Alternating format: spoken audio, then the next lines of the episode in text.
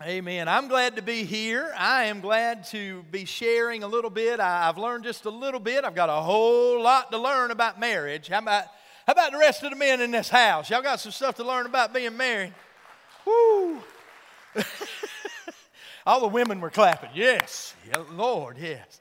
Got a lot to learn, but what an incredible journey. Over the past couple of weeks, what we've talked about is um, uh, really family matters. And the very first thing was the priority foundation of our relationship. And what is the number one priority for each and every one of us that is married? Who is the number one relationship we have? A relationship with God, right? It's the relationship we have with Jesus. Because if we're right with Him, then our relationship with our spouse is going to be good. The second thing that we learned is that we are to pursue or we are to court our spouse, right? Did you learn about uh, ladies, did you get courted this week? This past week, did they did you just get surprised and taken out to dinner or something? So we brought flowers. Nobody's doing nothing, man. Yeah. You guys were sleeping, weren't you? but um, we learned about the value of pursuing. And I'm not going to use names to protect the innocent, but a member of my family who'd been married about 47 years. One Christmas was riding down the road and, and ran across a pile of things on the side of the road. I guess there might have been a sign there that said free. Pick it up if you want it. Well, he got a gift bag and put an item in it. It was a pajama top. And it was two sizes too small. Comes home and, and brings it to his wife and says, Here's your gift. I got you something. Never got a gift for Christmas, never anything for Christmas. Opens it up and says, That's wonderful. I can't believe you were being so thoughtful and you got me something, but it's two sizes too small. And it looks a lot like the pajamas I saw on that pile of trash just down the road. if you're going to court, don't be cheap and dumpster dive to do it, okay? Um, we got. We got to pursue our spouse. We're always winning. We never stop doing that for the one that we love. And I know that that's easy to do when the things of life take place and we get into the throes of living, but never stop pursuing. And today we want to look at the third foundation in, in family matters, and that is the partnership foundation. Our marriage is about who? We, not me. Is that up there? Yes, it's up there. Okay. Our marriage relationship is about we, not me. It's about what God has brought together when we stood at the altar and said, I do. In Genesis chapter 2, if you want to look on the screen with me, beginning in verse 24, it says, For this reason a man will leave his father and mother and be united with his wife, and they will become one flesh. The man and his wife were both naked, and they felt no shame. Now, the word, the Greek word for you, united, or the Hebrew for united there, uh, often means interwoven. And the Hebrew for one means completely joined as one. Together, these two words describe a healthy partnership. Two people that are so connected, they're like one flesh. Now, how many of you remember the movie Jerry Maguire? Anybody ever see Jerry Maguire? Yeah? Everybody my age is raising their hand. Everybody else is going, what, who's that? What's Jerry Maguire? You know Tom Cruise? He was in that. there were three famous lines in Jerry Maguire. One was, man, I didn't even get to say it. That's awesome. The other was, you had me at hello. And the last one, somebody just said it right down here. You complete me. And all of the ladies in the house said, Ah. you complete me. Well, you know, I do believe that that is God's intention when it's put in the right perspective, when it's put the right way. But what oftentimes happens with couples when they come into a marriage relationship and you get through the, the euphoria of first meeting and dating, and man, they just smell so good and they always look so good in their hair. How do you wake up with your hair like that? And then you get married and you're like, where did that person go? what happened to that person that was there a while back, you know?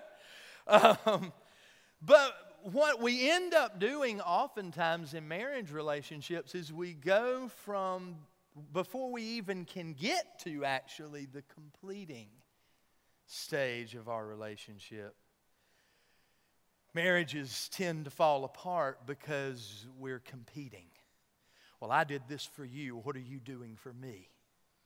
You did that for I, I, did that for you over here, and I, I do the I do the dishes and I do the laundry and I do the cooking and I do the cleaning and I wash the children. Good Lord, I wash the children.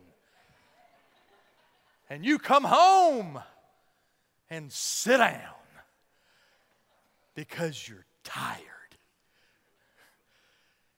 And we start comparing and competing. Am I is it resonating here today? And we begin doing that and we find ourselves at odds. Well, I want us to look at four principles today that are required for us to get to the finish line. They're required for us to make it to the end. When we think about this whole idea of, of God putting us together and it not being me anymore, but it being we, that's the very first principle. The marital partnership is about we, not me. In Ecclesiastes 4, beginning in verse 9, if you want to look at that with me, two are better than one because they have a good return for their work. If one falls down, his friend can help him up. But pity the man who falls and has no one to help him up. I believe there's more there. Also, if two lie down together, they will keep warm.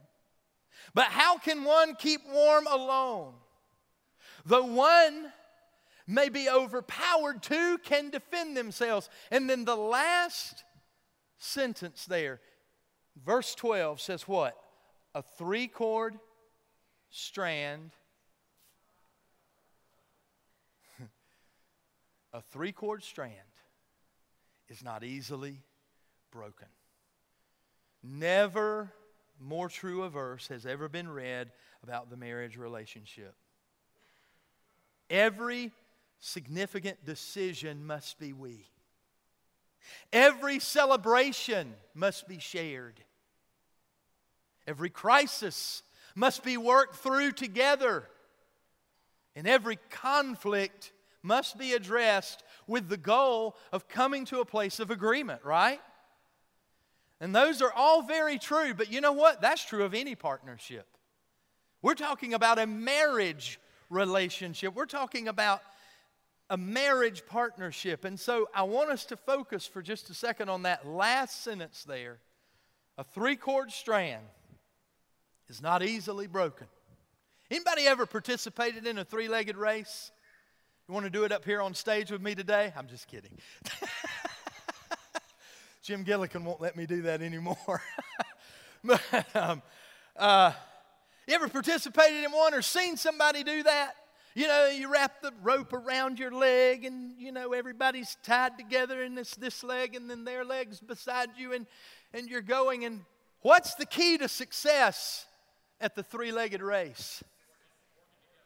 Consistency, working together. Does this? Does my right leg? I don't even know what if this is my left or right. Does my whatever this leg is, this one right here does my right leg and that person's left leg have to move at the same time in order for us to win? What happens when they begin moving opposite each other? Somebody's going to fall down, right? I saw a picture on Facebook the other day, and it was a little baby, and he was holding his fist like this, and he said, I want a three legged race by myself. and that's what a lot of people tend to try to do in marriage relationships. They want to win the race by themselves, but yes, it takes cooperation, it takes communication, and it takes someone to lead. In that three legged race, somebody's got to say, okay, walk. One, two, three, right? And I've never got ambitious enough to run because when I did that, I've always fallen down. But in a race, in the three legged race, it's a rope. In a marriage, it's a personal relationship with Jesus. That's the cord that binds us together. In order to win the race, there's got to be something strong enough to hold the two people together. And when we omit Jesus from the equation, the two of you are not strong enough to do that. I'm not strong enough to do that for my wife, and my wife is not strong enough to do that for me. So when we say we, we're not talking about two, we're talking about three. And that leads us to the second marital partnership uh, principle, which is it is a covenant relationship. The marital partnership is a covenant relationship. That's not a word that we use very often, but it is a word that God uses to describe the relationship that a person has in marriage. He uses the word covenant. And we see the example of this in Malachi chapter 2, beginning in verse 13. It says, You flood the Lord's altar with tears. You weep and wail because he no longer pays attention to your offerings. You ask, Why? Why, Lord? Why don't you answer? And it is because the Lord is acting as the witness between you and the wife of your youth, because you have broken faith with her. Though she is your partner, the wife of your marriage covenant. See what had happened in this day is the temple had been rebuilt and the wall had been rebuilt. But they were looking for the promises, the prophecy to be fulfilled of the Messiah to come and their enemies to be dashed. And it hadn't happened, and they began to lose faith. They began to question and wonder well, we've seen God do some incredible things, but I don't see Him moving and doing a whole lot right now. So they sort of wandered from their faith and their commitment to Him. And one of the things that they did was the husband, and back in that day, it was the husband that would, would uh, uh, ask for the writ of divorce. And they were leaving the wife of their youth. They had broken covenant. And God said, You're crying out to me and asking me why I'm not listening. And you're breaking covenant right and left. You're doing that. You're, you're sinning in other ways. You're, you're, you're taking on wives you shouldn't take on. And yet you want to know what's going on. And he says, Listen, you have violated this covenant relationship. And see, the problem in our culture is we've taken God out of the equation and made marriage a simple contractual relationship rather than a covenant relationship. And there's a difference. A contract is based on what? I believe it's on the screen behind you mutual distrust, right? You say, well, that's kind of harsh. Well, let's think about it. When we draw up a contract, we're in a contractual agreement. I'm in as far as you're in. I'll do as much as you're willing to do. If you don't honor your word, then What's the deal with the contract? I'm absolved, right? I don't have to hold up my end if you don't hold up your end, you know? If you don't hold up your end in divorce, what they were saying back in Malachi, or hold up your end in marriage, I will sue you for divorce, just like a company can be sued if they don't perform. But on the other hand, what God says marriage is, is it's a covenant. And a covenant is based on mutual what? Commitment. It's not, I'm in as far as you're in. It's, I'm in all the way. all the way. I'm in all the way. Malachi didn't call marriage a contract, he called it a covenant. The word there in the Hebrew for covenant actually means a cutting, a binding agreement, a blood covenant. Now, this may sound a little barbaric, but in ancient times, priests would actually cut the couple's hands and symbolized two becoming one, one life. And I promise you, they never forgot those vows every time they looked down at their hands. Today we exchange rings, unity candles, sand, whatever symbol you use. Remember, the vows and the symbols shared don't establish a contractual agreement. I promise to have and to hold you from this day forward. For better or worse, for richer or for poorer, in sickness and in health, as long as we both shall live. Those are the promises that we make. And before we go on, I know that as I talk about this particular subject, it's, it's a topic that can be very painful. I'm smart enough to know that there are people in the room that have seen marriage relationships in their life go sideways. Could have been you didn't want it to, it just did. It went sideways, it went wrong. Whatever happened, and we're not here to talk about what happened in the past. Here's what we know. Here's what you know, I pray, is that what's happened in the past is under the blood of Jesus. The only thing we can do anything about is today and what we do moving forward. Amen? And that's what we're looking at. We're looking at today moving forward. God, what is it that you've called us to? And He's called us in marriage to a covenant relationship with Him. So from this day forward, remember this. As a fully devoted follower of Christ, when you get married, you stand before a holy God. You make a promise to Him and to your spouse to become partners in a binding covenant relationship. Life isn't about me and Jesus anymore, it's about we and Jesus. It is no longer I serve Christ, it is we serve Christ as covenant partners. We are covenant partners in Him. So it's we, not me.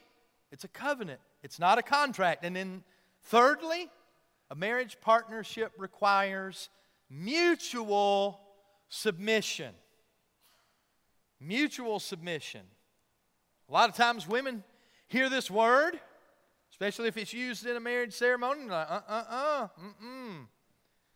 And you know why, honestly? Because guys hear that word and go, yep, that's right. Need to do what I tell you. Mm, boy, that's why your eye is always black, okay? Good gracious. You've got to be smarter than that. Ephesians 5:21 says, "Submit to who? one another. Why? Out of reverence to Christ. See, Ephesians 5 gives us, gives us a picture, and you can leave that up there for just a second if you want to, guys. It gives us a picture of the why and the how. Why do we submit? Out of reverence to God. See, we do it to bring honor to the one who submitted all. He gave up the glory of heaven. He submitted himself to the lowly state of a servant for us. And that is why we submit one to another. That's why God's called us to that. But in that process, He's also showed us how we are to submit. He gave His life so we could live. A marriage partnership is about two people putting in to their relationship with one another what Jesus put into his relationship with you. What did Jesus put into his relationship with you? Everything. He went all in. He put everything in. It's about unselfishly, sacrificially asking, How can I lay down my life for my wife or for my husband? That's what the marriage relationship is about. It's not just about dying for them, that would be too easy, but it's about living for them and with them. See, we come to the altar and we bring needs. When we came to that altar and you stood before that person, if you've taken the step of marriage, or maybe you're praying about marriage or considering that, you're single again and you're considering marriage again, you go to that altar and man, you look at her and you say, She's so beautiful. How many of you watched the royal wedding? Oh. She got to the end of the aisle and he's like, She's so pretty. She's so beautiful. So sweet. No doubt she's the one. She's going to meet my needs. She stood at the end of that aisle and looked at him and said, Wow, I'm about to be a duchess. I don't even know what that means, but I'm about to be it. She said, He's so handsome and he's so strong and he's so caring and he will meet my needs. And seeing that first stage of our marriage relationship, that euphoria, that's awesome, man. It's I was I went home to see my mom and dad this weekend and I was standing in the den and, and in our in, in our formal living room that my mom has, she's got pictures of her three sons. I want to make a show about that. But they, they had a picture of her three sons, and I, I was looking at those pictures and I was like, man, I look like I'm 12, you know? It was my engagement picture, and she looked at me and she said, You know what you look like? And I said, What? She said, you look like you don't have a care in the world. You look like a guy who has yet to face any real problems in his life. And I said, That's exactly right. Because when I looked in the mirror today and saw the bags under my eyes, I was like, Good grief. I don't need luggage. I can tote it right there, you know? Holy cow. Anybody got some cream I can use? I don't know. But that's that euphoric stage, and oh, everything is just, and everybody's celebrating your love. And you go home, and you start going, What about me? I mean, I'm doing all this stuff for you. I'm, I'm you know, we're setting up house and it's fun and it's exciting and it's it's ours and we're creating a life together and you know, we're we're living in a dwelling by ourselves and everybody's going home and we're not in trouble for it. You know, it's all that stuff. But then all that wears off, right? And we're like, what's going on here? What about me? I brought needs into this relationship and they're not being met, quite frankly. You love ESPN right now more than you love me, you know. What's going on? And the only way to make it to the third stage is to both remember that we made covenant vows. And here's what we say I'm going to do it, I'm in, whether you reciprocate or not. I am all in because Jesus did that for me. And I entered into a covenant relationship. I didn't enter into a contract. He went all in for me. He's in this marriage with us.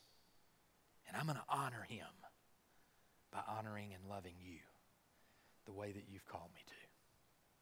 So it's about we, not me, covenant and mutual submission.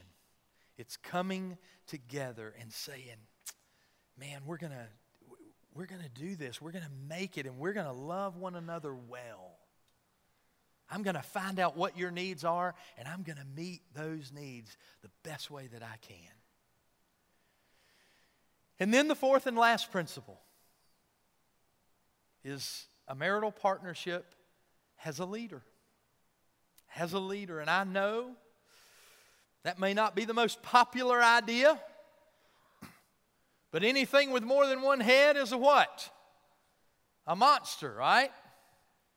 Anything with more than one head is a monster. In anybody's movie, in Ephesians 5, beginning in verse 22, it says, Wives, submit to your husbands as to the Lord. For the husband is the head of the wife, as Christ is of the church, his body, of which he is the Savior. Now, as the church submits to Christ, so also wives should submit to their husbands in everything. And I know, I know. We read that and it is, it can be tough. And I'm going to tell you here's why I believe it is. There are two dysfunctions that I believe point us to why that's a hard verse oftentimes for us to hear. The first dysfunction is this uh, somebody leads as a dominant leader, a manipulative, controlling, dictatorial, even abusive leader. And let me tell you something when you lead that way, you're not leading, you're bullying. You're a bully when you do that. And if you're doing that, stop it. I thought I'd get an amen right there, but it's because none of y'all are doing that, right? None of y'all are doing that. Don't do that.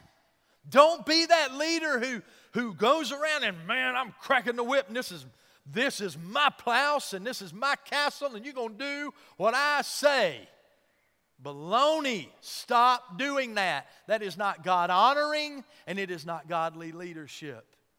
And it is hurtful to your marriage. And here's what you will find out if you lead that way, you will look behind you one day and find out you ain't a leader because nobody is following you. Don't do that. There's another extreme in this dysfunction, and that is the passive leader. He abdicates his leadership responsibilities. He spends time watching TV or playing video games. He's got no plan or direction for his family and is not looking for one. He's just, well, you know, it'll be okay. i will bring home some money and help pay the bills. And yeah. Men, your wives have hopes and dreams for their family. And when you don't, they're going to have a struggle. It's going to be difficult for them to follow you.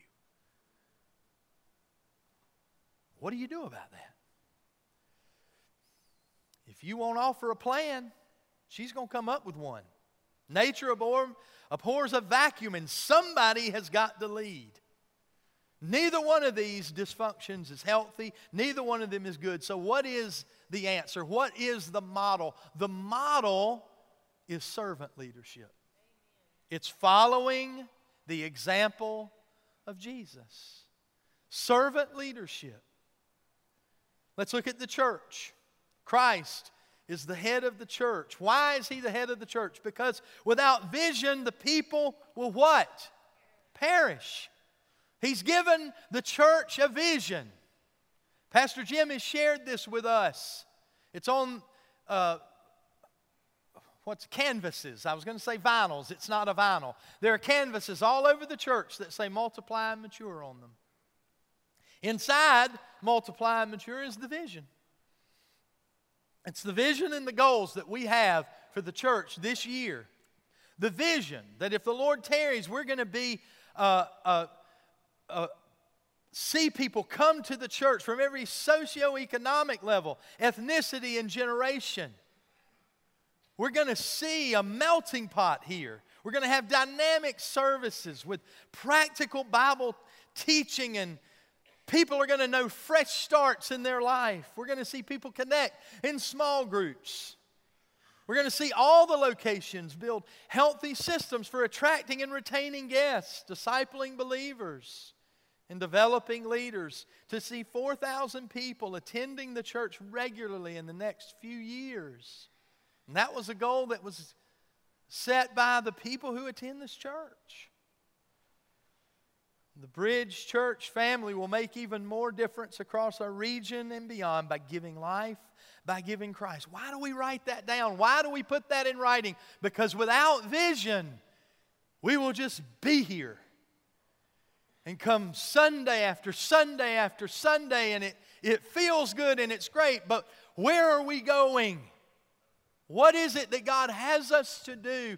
And the same thing is true, and you can see the goals. And if you haven't picked one of these up, I would urge you to pick one of these up before you leave today. I believe it's also on our website, but you can find out what the goals are and where we are in meeting those goals. We got to write them down or we won't meet them. And the same is true, guys, in your home. We got to have a vision for our home. How do we do that? We sit here today and say, I don't know what you mean. I don't know how to do that. Sit down with your, with your spouse and say, you know, what do you see the next five years looking like for us? Where, where do you see us being in the next five years? What are our dreams?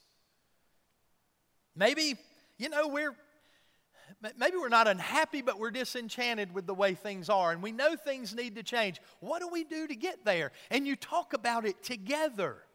You go on this journey together. You set those goals together. You talk, you pray, you argue, you embrace.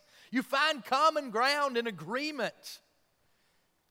You get partnership there, and then you go and start living out that direction. That's how you do it. You communicate. You sit down with one another and say, here's where we're going. This is what we want to do. This is what we want to achieve. achieve. That's leadership, not being domineering and dictatorial, not passive and, and shirking responsibility. Is sitting down and taking the initiative to dialogue and then to bathe that in prayer. Now, what we don't want to do is come up with the plan and then bring it to God and say, Lord, bless it. I think really what we do is pray first and say, Lord, show us the plan. What is it you want us to do? And give us that direction. See, when we get together and mutually submit and decide on our, our values and our dreams, we can decide things like this What are we giving our one and only life to? What are we doing? What is the purpose for God bringing us together? And is the direction that we're going in right now fulfilling that? That's a very important question. Is the direction we're going in right now fulfilling what we believe God's purpose is for our life? I've always told my parents, I, my mom has actually always said, Give me my roses while I'm living. And I stood in her kitchen, and I don't know if she agreed with me or not. She did cry, but I don't. But I told her yesterday, before I left to come back home to North Carolina, I said, Mom,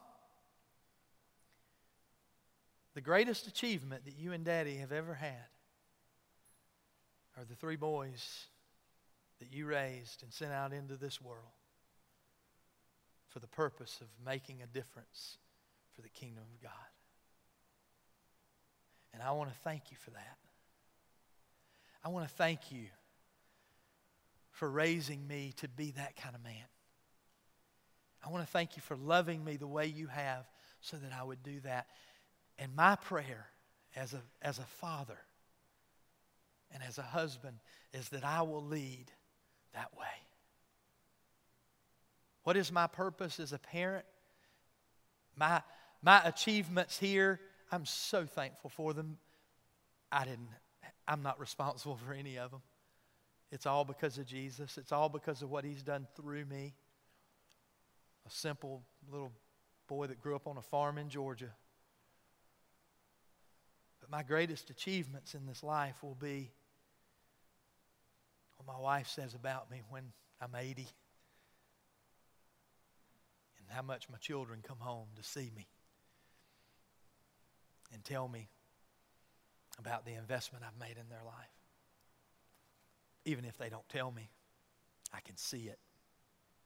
That's my achievement. That's my goal. That's my purpose. What am I doing to get there?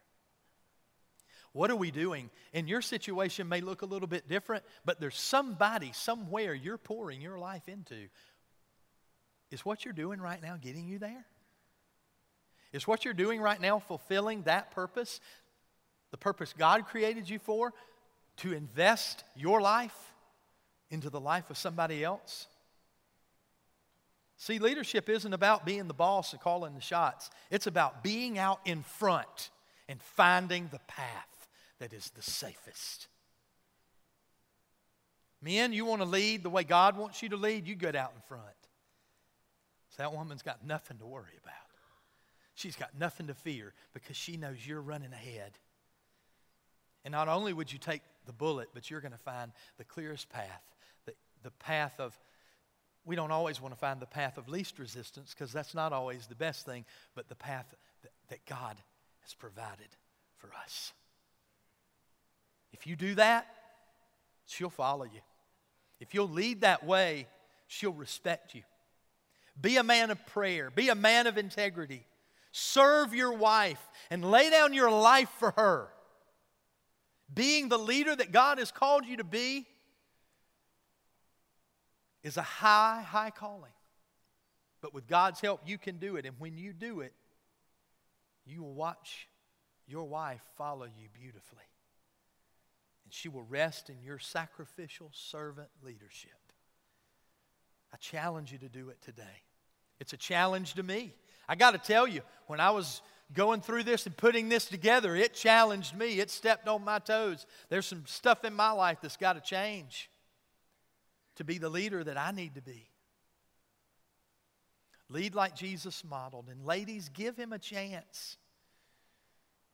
If he hasn't been leading, he won't do it perfectly. You got to give him a chance to do it. Your partnership in marriage requires we. It requires the covenant relationship. It requires mutual submission. And it requires that you understand the leader's role in the relationship. Luke chapter 11, verse 17, Jesus said to them, Any kingdom divided against itself will be ruined, and a house divided against itself will fall. If the foundation of your marriage has been crumbling, please don't try to repair it with, well, it's his fault. It's her fault. If he hadn't done, if she hadn't done, start with Lord, what are you saying to me about we? What are you saying this morning, God, to me as an individual about we? About our relationship? God, what is it you're saying? Psalm 34, verse 3 says, Glorify the Lord with me. Let us exalt his name together. As we pray right now, I want to ask you to take a risk. If you're sitting with your spouse, while we pray, I want you to be the first one to reach your hand over and take theirs. And say, Glorify the Lord with me. Let's exalt his name together. And if you're sitting here today and you say, well, that's great for the couples that you preached to today, for those that are married right now, but I'm here today and I'm single, I'm, uh, I'm widowed, or whatever the case may be, God's word is, is on time and for each and every one of us. If you're, if, you've not, if you're not married right now, but you, one day you're going to be, this is a good word to hear. It's a good word to go into your marriage relationship with. If you're here today and say, I'm not doing that again, maybe you're at an age where you're just loving your grandchildren and loving the family that's surrounding you and your kids, man, you can impart this word of knowledge to them. But I would encourage you today, wherever you are in this, in this journey, to take a risk. To take a risk to stop playing the blame game and looking at one another and saying, God, help me to glorify you in my marriage relationship. Would you bow your heads with me as we pray? And as we do, I would encourage you, if you're with your spouse this morning, just take their hand as we pray. Father, thank you for loving us the way you do. Thank you for giving us your word that is full of truth and power and authority. And thank you, God, that it is a lamp to our feet and a light to our path. And if we will trust you, Lord, you will lead us in the way everlasting. And God, today, as we hear these, these principles, Lord, that we would apply them to our life. Lord, that we would make you the most important part of our relationship, that we would keep you first. Understanding, God, that that three corded strand is so strong and not easily broken. And if you're in the center of our relationship, that we're going to make it. Help us stop looking at the other and finding fault and accusing, being frustrated and angry because of things that have happened. Just as I said earlier, Lord, we can do nothing about the past. We can come to you with our past with brokenness and contrition. We can ask for forgiveness, but then we got to move forward. God, we can't harbor that. We can't keep that against one another any longer. We got to let that go. We've got to walk out forgiveness with your help. When we hear that and pray that, oftentimes our response to that is, I just don't know if I can do it. And I always respond, that is absolutely true. It is only through the help of Almighty God that we are capable of offering forgiveness. Help us walk in forgiveness, Lord. And as we do that, we will see our families grow we, are, we will see our families get stronger than they ever have before, and we will see healing come in a way and in a measure that it never has before. God, thank you for loving us the way you do, and thank you for speaking to the hearts of men and women, boys and girls in this place here today. as we're here with your heads bowed and your eyes closed, as we began our time together today, the very first and most important principle in the matter of family was God being number one. I want to pray for you here today.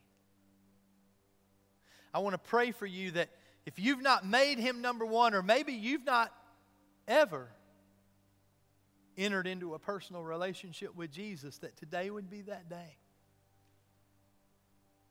That you would say something like this simple prayer, but make it your own and pray it from your heart.